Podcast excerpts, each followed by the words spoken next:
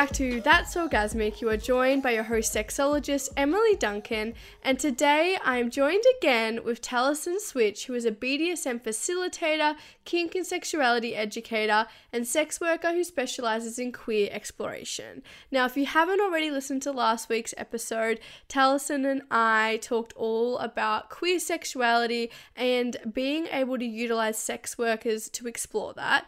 And in today's episode, we're talking about kinks and fetishes. We discuss the difference between a kink and fetish. We also talk about foot fetishes, and there's also a strong focus on choking and strangulation, as we have both been seeing this a lot more on social media, and it just seems to be coming normalized a lot more. So, we discuss what it is, how to do it, how to do it safely, how to get yourself out of a situation if you're being choked and you don't want to be choked, and just all of the problems and issues that are associated with this kink and fetish. So please enjoy today's episode, Shaggers. So I want to talk about like kinks and fetishes. Um, I think it's such a diverse topic, but so mm. interesting and also important to talk about. For anybody listening who like first doesn't understand the difference between a kink and a fetish, are you able mm. to explain this? Absolutely. So, um, a really good metaphor that I use to describe this is a fetish is your main meal, your kink is your ingredients or your dessert. Um, so a fetish, you know, often is that thing where a person needs that to have sort of any sort of erotic or sexual satisfaction. Um, it's that thing that is your main meal, that is the main thing that they are after that they want um, that they need to be able to enjoy other things. So, for example, a person with a leather fetish you know, really needs leather in one way or another to be involved, uh, to be able to really get the most out of um, an encounter. Whereas a kink is like a fun thing that you enjoy, but you don't inherently need. Um, which might be something like you know spanking. You don't need to be spanked, you know, to be able to get to do a cum, uh, but you know it'd be very nice to get a spanking. Yeah, I love that. I, I think it was super important to distinguish because so many people just interchange them and mm. think that it's like the same thing. Um, but yeah, I'm also super interested. Like, what is the most like common kink slash fetish that you come across with your work? Um, so the most common fetishes I would say is absolutely feet, um, which makes sense. It is one of the most common fetishes, you know, generally. Um, you know, just at a like social and biological level. There's a lot of reasoning behind that, which I'll try not to ramble on. Um, so feet, spitting, um, uh, like spit, I would say is like you know kink slash fetish. It's hard to tell because some people, again, these can be the most common like activities that I get requested out would be like yeah, anything to do with feet, spitting, face sitting, uh, like that sort of smothering sort of thing, um, as well as stuff like water sports, so like piss play, um, those are probably the most commonly asked for things as well as bondage and like impact play um and like anal play mm-hmm. are probably the most common like if I yeah, if that's one those those are the sort of the main ingredients to a session where if I got, you know, into the staff room and I'm like, what do you do? I'm like, oh yeah, just your Tuesday afternoon. Um, you know, nothing too exciting. Um, yeah. Yeah, those are the most common ones. Yeah, I am actually curious because I've had people ask me a few times now the reasoning behind feet like foot fetishes. Mm. so i actually would be interested in oh, like, your take on the reason why people mm. often develop this. Awesome. Yeah. So uh your special interest activated. Uh you're gonna need to shut me up at some point. So the way that fetishes the, the, at the moment the issue is there's not a whole bunch of research. Like there's not like an excessive amount of research on fetishes and kinks uh, which is super, super frustrating to me as an academic. Um, but so the general agreed upon at the moment reason why fetishes form is uh, generally during early adolescence or like prepubescence, uh, there is a situation or something that is going on repeatedly that invokes feelings of shame, uh, taboo, um, and arousal. Um, and this is where uh, oh, I'm trying to like hone it in and keep on topic. So the reason why feet are a really big one is because you have, you know, there's many different ways that that can form. Feet are a part of everyday life. Um, there's a lot of cultures that, you know, you might um, you know, clean a matriarch's feet, like as a like young, you know, person. Um, this is where I'm like, I, I try to stay away from like heteronormative language, but here I'm just gonna, you know, work on a general terms of, you know, often young boys, um, because uh, also statistically, um, it is a lot of young uh boys like cis men who are more likely statistically to develop fetishes than um cis women um and then trans people are sort of again there's not enough of research to be out be able to indicate um which is really frustrating. So unfortunately i'm going to have to use a bit of heteronormative language here and cisnormative language. Um but generally yeah young boys you know in like prepubescence early adolescence um are in situations where you've got feet around a lot. Either it be like a cultural thing of having to clean a matriarch's feet um, there are some cultures where, um, you know, when you're, you know, going to an auntie's house, you have to just give her a little kiss on like the top of her foot kind of situation, right? And you've got that happening. So there's a lot of like cultural things and like stuff like that where so you have cultural fetishes, things that are very common in certain cultures because you have this ongoing thing that is very common. Um, and then, you know, you have that issue of like I don't know if you've ever met like a 13 year old horny uh you know cis boy but uh they see a curvy piece of wood uh half the time and they're like a bit horny about it so you know you've got that situation of being like oh no my hot aunt oh fuck oh no oh no and then you have that taboo that shame mm-hmm. that, that arousal etc so on that can form sort of that as well as there's a part of the brain um that is to do with feet and sensations in the feet that is right next to um, the part of the brain that is uh, a part of arousal. I could be a little bit wrong with this. Um, I, yeah, I could be a little wrong in terms of just like the parts of the brain, but I know that there are parts of the brain. I'm not 100% sure exactly which ones. Uh, I did not study medicine. Um, that are so next to each other that often they can get linked up and wired to each other. So arousal hits feet, feet hit arousal. You create those neural pathways. Feet equals arousal. Um, and then also I've seen often the more you joke about a kink or a fetish, uh, you're creating those neural pathways as well. And because feet is such a commonly known fetish, uh, you know, it's a very common thing to joke about. You know, haha, oh, do you like feet? Oh, and then over time, you actually kind of do start to like feet a little bit. Actually, yeah, can they are kind of kind of a little bit sexy. Um, so um, yeah, those are the main three things that create this recipe that is just perfect for fetish formation. Um, mm-hmm. and also feet are associated with things being like dirty, you know, feet have a smelly feet. Um, they have there's a lot of sensation around feet, which again, in you know, and that sort of early pubescence sort of thing, it just absolutely recipe for to go, wow, that's actually a little bit sexy because you have that taboo, shame, arousal, mix, repeat. Wow, feet are sexy forever now. Mm-hmm. Yeah, I hope absolutely. I was concise enough no, with that. no, that was that was really good. That was good to hear because I often yeah. have people ask, especially with feet. People just have a thing with feet, and mm. I often get asked like, "Oh, you know, why why do people have a foot fetish or like trying to wrap mm. their head trying to wrap their head around yeah. it i guess it's funny because um, like no one will ask you that question about boobs or like no, no, no, one, no, no, one will. But there is also there have been studies done. I cannot remember. I can't cite them because I can't remember them. But I know that there are studies. I've read them uh, on like actual sexual arousal throughout different cultures. Um, and the only like universally sexually arousing thing is watching or hearing other people having sex.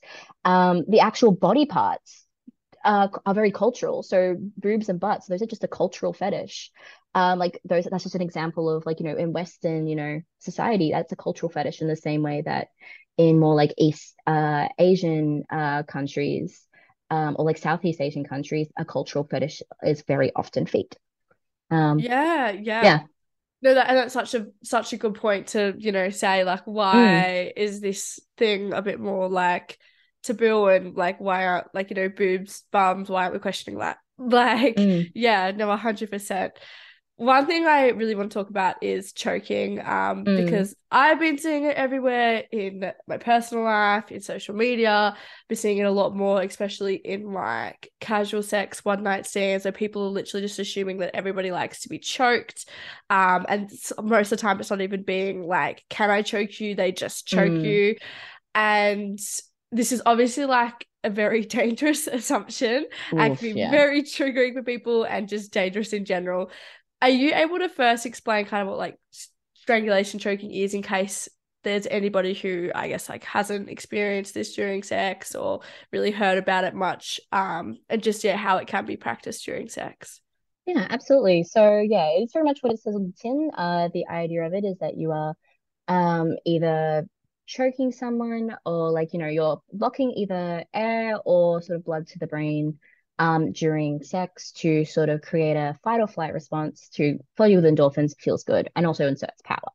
Um oh this is one where i'm like i'm going to be very careful to not go down a rabbit hole of just how uh, passionate i am about this one uh unless you know what you're doing don't fucking do it uh just don't um if you can get anything away from this episode, uh, is just simply if you don't know exactly what you're doing, don't fuck around. Uh, so choking, um, that idea of how it, the safest way it can be done is to simply not do it.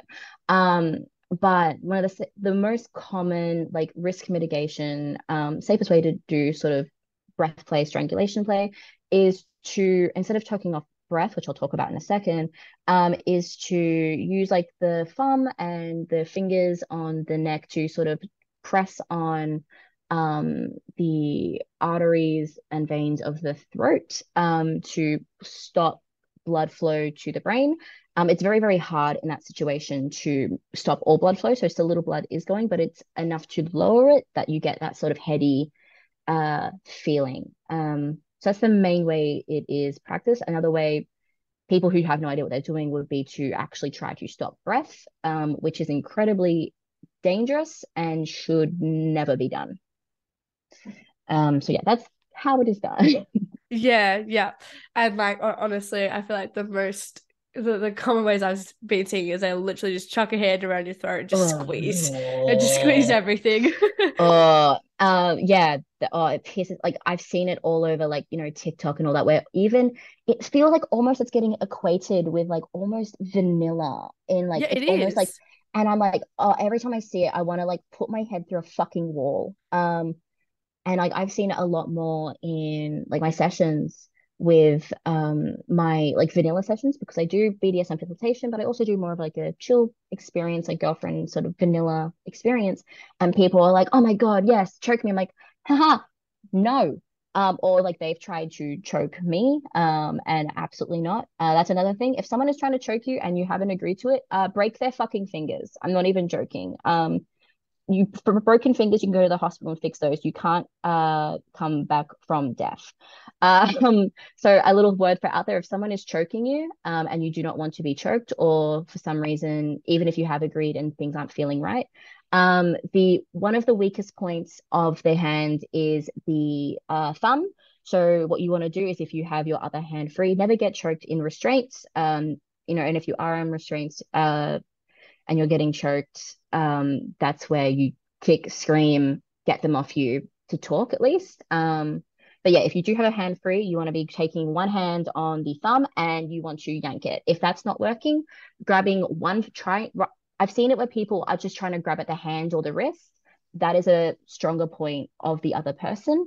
Um, what you want to do is you want to grab a single finger and just yank it back because that is going to hurt and make the person release. This may break a finger, it might not but it may break a finger. But again, a broken finger you can fix. Uh, once no no air to the brain and to the rest of the body, you die. Um, so I've had people be like, "Oh, that could hurt." So I'm like, "Yeah," or you could die. So choose life. Break a finger if you need to get out of a situation where you are being choked. Yeah, very absolutely. Uh, yeah. yeah. And like I feel like especially when it's there hasn't been any communication about it, they're just assuming mm. And honestly, like I can imagine for some people that get off with the like seeing you struggle a bit or mm. like, you know, like yeah. it could just go so wrong. So, mm. so wrong. Um, are you seeing this being like I guess a more common request then within your work and like even a discussion as like a sex educator? Um, I would uh it's hard to tell because it's one of those things where it's been common a little bit from the get-go generally yeah. from people who don't know they have no idea um who have because of social media i've seen it more commonly on social media and in discussions rather than in actual practice itself like it's been pre- fairly consistently common i haven't really seen much of a rise in it but I yeah, it could absolutely be at a rise, and I just haven't seen it or noticed it. Um, but yeah, that's one th- I've seen it. I've gotten it. I've seen it a lot more recently in social media and like the way it's talked about as a more of like a oh yeah, whereas like this shit is edge play. Um, for those who aren't aware, edge play is stuff that when you it's play, so a scene, an activity that is inherently more dangerous. There's a lot more risks involved. That's stuff like blood play, uh, cutting, rope suspension can be considered edge play. Um, you know, intense medical play and choking breath play is edge play because you are on the edge of what you can do to a person Mhm. and what you can do um with any sense of safety. And even Yeah. like safety then is very like in quotation marks. Yeah. For those people who like are engaging in choking and you're be the person who's being choked, if you are Mm. like waking up the next day with a sore chest or it's a few hours later and like your chest down here is like sore, Mm. is that meaning that they're choking you wrong or is that just a side effect of engaging in that play? Um, I've honestly, I can't, I've got, I'm getting my notes out here because like Yeah. I saw you write this question down. I've got like a bunch of uh stuff on just the physiological medical things on Uh-huh. choking, Yeah. um, which I can absolutely go into. But that chest stuff, there's not a lot of things like after the fact that are going to be causing uh chest pain. Um, like the biggest things are like the main issues that I can think of when it comes to chest pain um after choking is like you know your diaphragm has been hurt which comes from being punched you know stitches from like breathing too hard um something going down the wrong hole everyone's felt this before you know you've gotten hit in the gut that sort of winded sort of hurting feeling um, not super concerning. Get it checked out if it stayed for a couple of hours or two. Um, another thing is like aspiration, which is you know something has gone down the wrong air pipe. Um, that also happens really regularly. You know what that feels like. You know you've laughed or drinking a glass of water and it's gone down the wrong hole. Um, you know you know what that feels like. It's very uncomfortable. Again, if it's feels super concerning, you know go get it checked out. Um, you know if something hurts, just rest rest it, and if it keeps hurting, get it checked. Um, you know, pain is the body's way of telling you that something is wrong. Um, so it comes down to listening to your own body and like it's your responsibility to communicate and act on what your body is telling you. Um, honestly, when it comes to choking, the you know, other than like the immediate like dangers of the choking itself, like afterwards, the more common pain you might be noticing is like soft tissue damage around the like throat and neck.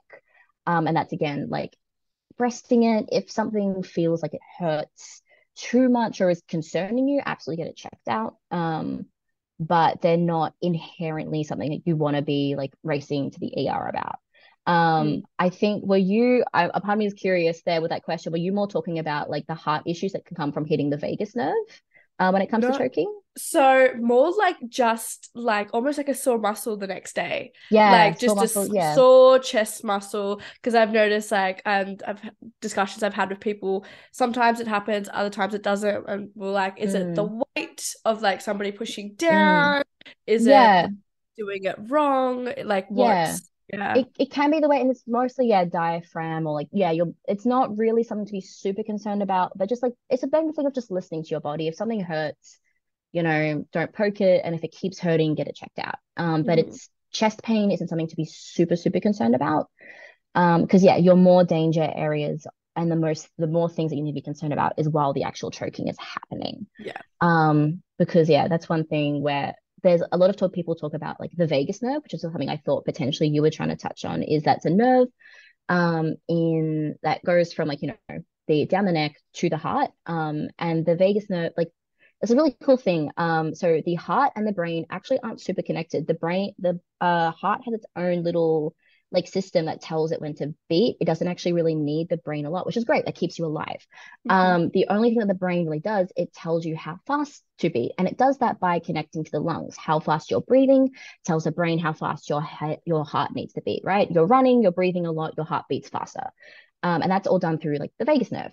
And there have been things that have happened more so with martial arts because it the vagus nerve is, is pretty deep down there. Um, where if that gets hit, tapped, that can cause uh you know, that can cause issues with your heart and that can cause heart attacks and cardiac issues. Um, and people have died from that. Um, it's, I don't want to make people go like, oh no, it's completely a myth because people have died. Um, and if you go too far, too hard, too fast, there is always that risk of cardiac issues there, right? Because people go, oh, I don't choke to the point of unconsciousness, therefore is inherently safe. You still are. It's a minute risk because it's more so if you are hitting someone in the neck or you're doing like, you know, a martial arts strangulation sort of hold. Um, but there is always that risk of hitting that nerve, hitting the heart, and sending needing to call an ambulance because someone is having a heart attack because you've choked them. Um, yeah. and that's one thing with choking that I always tell people, even even like forgetting that sort of stuff, which isn't the most common in the world. If you've been in the BDSM scene for a while, if you engage with the community a lot, um, just through association, you are going to know people who either have been injured through choking or know people who have been injured through choking, or even people have died. Um, I've heard stories of people having seizures. Um, and that is not even like from like blood chokes. Um, because like yeah, blood chokes are the safest way to do it, even though it is still unsafe. Um, it is the breath is the main thing you want to be worrying about there. Um, because because of that vagus nerve, right? Um, stopping breathing, forcibly stopping someone from being able to breathe, uh, physiologically, yeah, you're going to get those really cool rush of endorphins, um, you know, that fight or flight response, which feels really good, but it's for the wrong reasons. Um, and it's physiologically not safe. Um, so that's one thing where I've seen people like, oh, I don't choke on the throat because the throat, there's a part of the throat um, that uh, it only takes one kilogram of pressure to crush it. Um, that's what they do tracheotomies. Um, and it, that is not a lot of pressure at all. So people are like, oh, I just don't, I'll just do blood chokes or I'll put my hand over someone's mouth, right? So to stop them from breathing. Um, that is just as dangerous, right? Because even though you might not be crushing the windpipe, which don't fucking crush a windpipe, um, don't do that. Uh, but if you're putting, you know, if you're stopping, physically stopping someone from being able to breathe, uh, you are still causing that physiological, like heart, lungs, brain reaction um, which yeah, people I've seen people I haven't seen. I've heard of a, one of my close friends has seen someone have a epileptic like seizure um, and had a bit of brain damage from like being like yeah from breath play. It is a very dangerous thing to be messing with. Um, and I'm not saying like you know if you know and uh, legally if someone gets hurt, even if you both agree to it, if you both know that it is dangerous, uh, you're, you're engaging in reckless behavior. But yeah, that's that's my big long rant on why choking is dangerous. If you do want to be engaging with that sort of stuff, um, I just realized I've just been talking, I've just been monologuing at you. Uh, no, it's it's so interesting yeah. though. So interesting. Okay, cool. Because yeah, if you do want to be engaging in that sort of stuff, I find that there are two ways to do it. Because one of my things is I don't choke people. I don't do engage in it because I am not comfortable with that risk. Um, even though I know how to do it safely, I'm not comfortable with it at all. Um, so the main things is at a like brain level and like the enjoyment factor, right? You have those endorphins, those adrenal sort of things, and you have also that dominance, that power exchange. So the ways that you can mitigate those risks of choking without actually choking or affecting someone's breath in a way that is dangerous is, um, you know, you can just move your hand up from the throat to the jaw or have someone do that. So that kind of pressure on the jaw, on the face, pushing a face down into like a bed or the floor or whatever, that creates the same psychological sort of thing that a hand on the throat does. It's still a very soft, sensitive area, and you can do a lot of pressure, and you're not going to have to worry about, you know, blood not being in the brain. Um, that's kind of one of the main things that I'll do if someone asks for choking and I get the vibe that they want more of that domination. I'll be like, okay, cool, I'm not going to choke you, but I'm going to put my hand here. And then you get that same feeling of loss of control. Mm-hmm. And if someone is wanting more of that breath play, um, you can, as a, as a dominant or as a submissive, you can always go, hey, I want you to do this. Literally just telling someone to hold their breath will create the same sort of like sense of control and like that loss of breath, but holding your breath voluntarily versus not being able to breathe uh, at a physiological level um, are going to have completely different effects. Um, so something that I will do if someone wants to feel like they're being forced to hold their breath, but I'm not actually going to do that, is I tell them to hold their breath, and I'll just put my hand over their like n- mouth and nose and put put pressure more on my fingers on like the cheeks of the face But the moment they start trying to breathe, they are going to be able to breathe. Mm-hmm. Um, like my hand isn't actually doing anything, it's just creating that physical sensation of a hand over your face. Um, so those are the sort of the main ways if someone is like, I don't want to be able to breathe, cool, hold your breath. Or if someone wants that dominance of being choked, hand on the chin and like the face and pushing down. Uh, those are my main sort of ways. If you are going to do it, you know, try to learn in person. But I feel like edge play, you should always be learning in person from a professional, whether it be a Mhm. professional educator or a professional worker, um, someone who knows their shit, uh, and getting like a physical understanding of it and not just reading an article, uh, because you know you are putting the body in a lot of physical danger which can be very exciting. And I, you know, edge, I am an edge player. I, I love me some CNC. I love doing rope. I love, you know, a little bit sneaky knife play here and there. But it's about knowing your risks, um, and legally, you know, like yeah, that's one thing I think I was saying before. Legally, if you um, know that something is risky, you know something is dangerous, you know that something could kill someone, it doesn't matter if you both agreed. If that person dies or is severely injured, you're engaging in reckless behavior and legally you are liable. Um, and that's always something to keep in the back of your mind. Even if both people consent, reckless behavior equals liable. Yeah, absolutely. And I definitely think people need to be engaging more with educators and workshops and Mm. things, especially when it comes to choking, because it's becoming just like this mainstream vanilla thing that is Oh totally not it. And everyone's just assuming, oh, I know how to do it. You just put a hand around a throat and you you're good to go. Oh, right. Like, oh, hey, baby, doesn't my hand look like look like such a great necklace? Fuck off, Chad. Literally. break your fucking fingers if you come near me. Um, and like, Literally. Yeah, and like I've had to do that before. I've had to, I've had someone like choke me without asking, and I've like almost broke. I've like, I think I pulled a muscle on one of their fingers by yanking them off me. Like, that's one thing I'm like, yeah, as I said before, if that's one thing you're going to take away from this thing is either A, don't choke people, uh, without asking cat, please no. Um, don't choke people, and if someone is choking you, break their fucking fingers. Uh, just do it. Yeah, no, it's definitely it's a there's a lot more education stuff needs to go out there to try and Mm. counteract whatever the fuck is happening with social media Oh. because it's literally just going everywhere and like it just it seems from everybody I talk to, even in my personal life, it just seems like this is something that just goes with sex Mm. now. It's honestly Right. more common than people asking to use condoms. like it Wow, literally I I hate that. I hate that with every fiber of my being. Uh, Like I so heard, uh, I'd heard a story. I feel I'm also aware of the time, but I'm like, I heard a story. One of my friends, um, you know, her housemate was dating someone who claimed to be a professional dominatrix. Um, I don't believe that for a fucking second because they were making out and she just started choking him.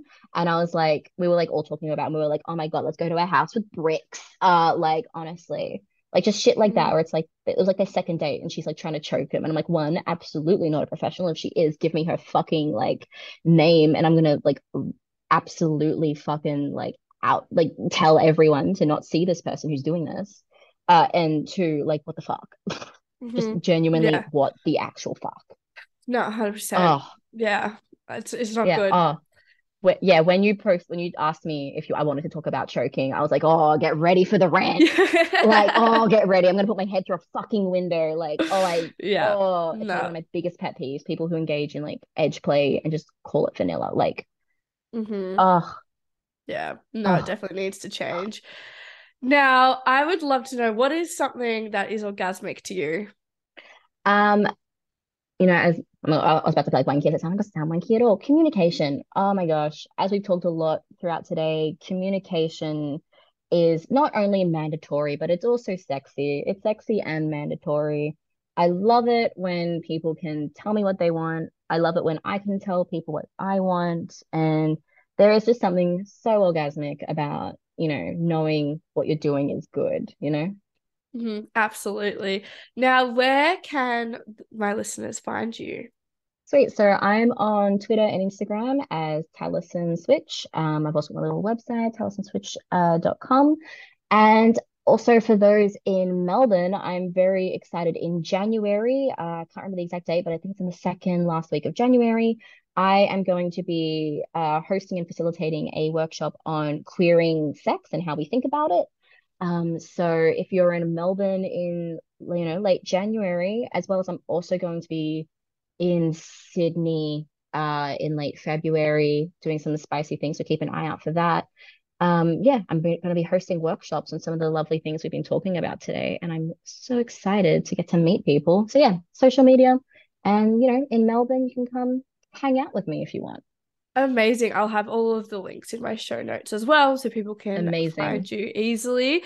Um, yeah, but thank you so much for coming on and discussing everything that we have today. It was so so interesting and definitely important to talk about. Oh, thank you so much for having me. Absolutely. Anytime you want me to ramble on here, I will absolutely do so. As always, Shaggers, please reach out with any comments, questions, or stories, either through my Instagram at That's Orgasmic or my email, emilyduncan at that'sorgasmic.com. Please subscribe, on whatever platform you use to listen to this podcast, and leave a review as I would love to know what you're thinking. So thank you, Shaggers, and I'll see you next time.